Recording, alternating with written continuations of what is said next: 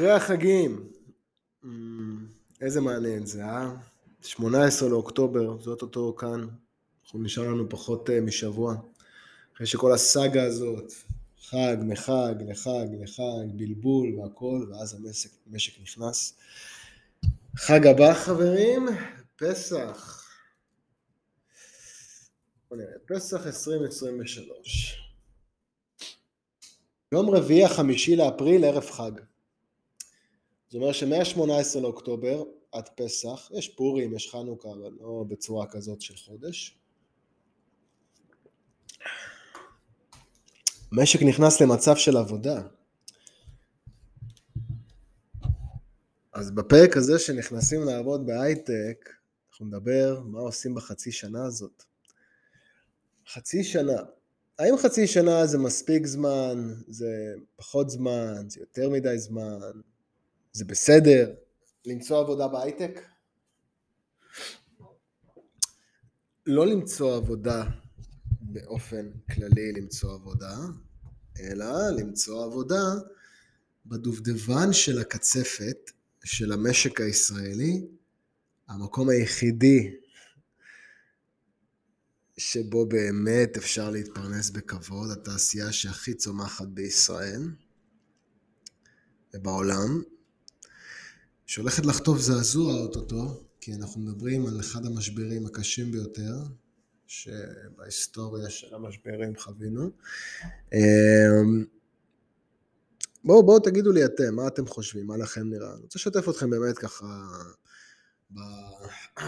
בחצי שנה האחרונה מאז שהקמתי את התוכנית, אני סוף סוף מתחיל לראות גם הצלחות, גם בוגרים של התוכנית מקבלים עבודה, וגם השינוי בשוק שנעשה פתאום, עוד ועוד אנשים מתחילים להכיר בעובדה, שלא צריך להיות מתכנת או מפתח או כל דבר כזה או אחר בשביל לעבוד בתעשייה שנקראת הייטק.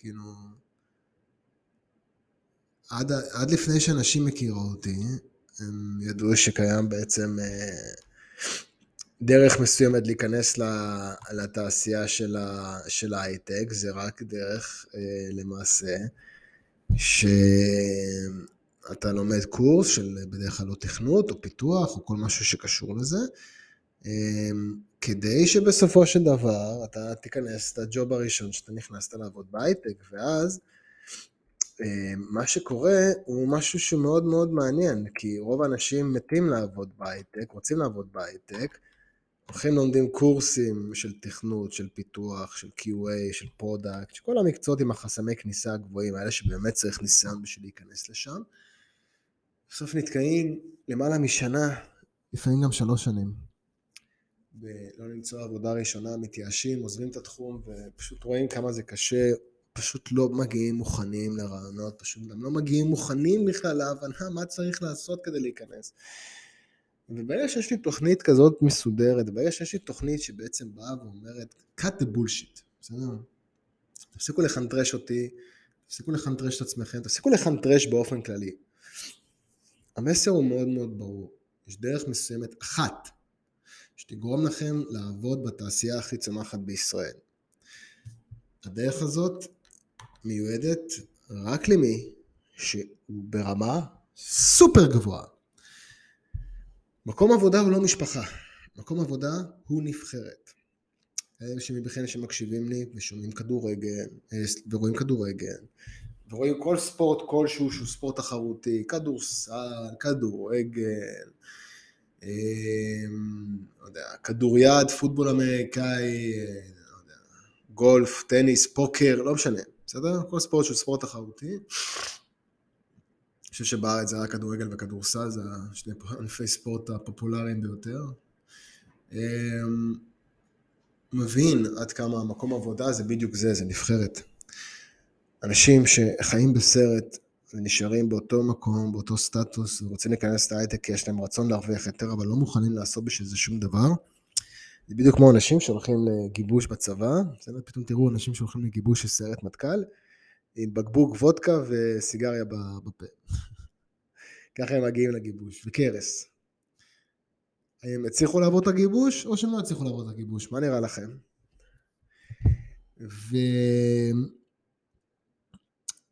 בדיוק הדברים שאני מדבר עליהם בתוכנית. התוכנית שהיא כל כך טובה, ומכינה אנשים לרמה הכי גבוהה, ומוציאה אנשים מהמחלה הזאת שנקראת אזור הנוחות, ופשוט מזיזה להם את הגבינה, פשוט תוקף מהרגע שנכנסים לתוכנית.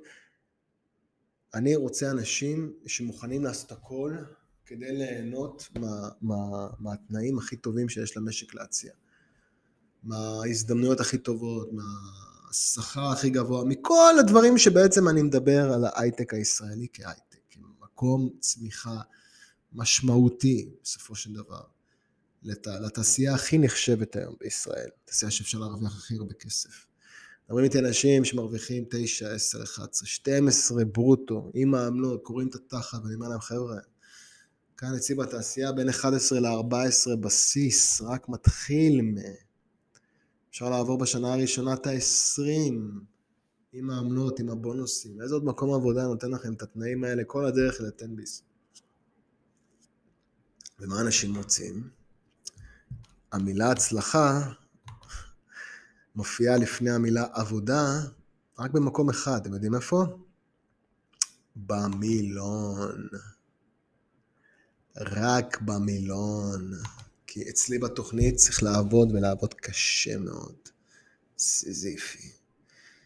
לבנות פרופיל כמו שצריך בלינקדין, לבנות פרופיל, לבנות קורות חיים שיעברו את הבוט. אני רוצה שתבינו את זה, נכנסים לעבוד בהייטק, זה השם של התוכנית. לא, בוא תקשיב לשחר, זה נכנסים לעבוד בהייטק, חבר'ה, אנשים מקבלים אצלי חוזים. חברות מתות על הג'וניורים שלי. אני יודעים שזה ג'וניורים שעוברים את ההכשרה ברמה הכי גבוהה שיש, שמבינים מה זה הייטק, שזה גם ילדים שמבוגרים, בואו, הם מבוגרות גם. אני רוצה שאנחנו נבין את המסר הזה, כי בסופו של דבר, אנשים שמוכנים לעשות הכל כדי לעבוד בהייטק, עובדים בהייטק, ומי שלא מחנטרש, תבינו את זה. אחרי החגים, זה כאן ועכשיו. אם יש לכם את מה שאתם מסוגלים לעשות, או שאתם רוצים לבלבל במוח שיש לכם את מה שאתם מסוגלים לעשות. אם אתם רוצים להתחיל לעבוד בהייטק, ליהנות מכל זה, תתחילו לעשות את הפעולות כבר עכשיו. השלבים הראשונים אצלי בתוכנית, לפחות חודשיים, אני קורא לזה השחזת הגרזן.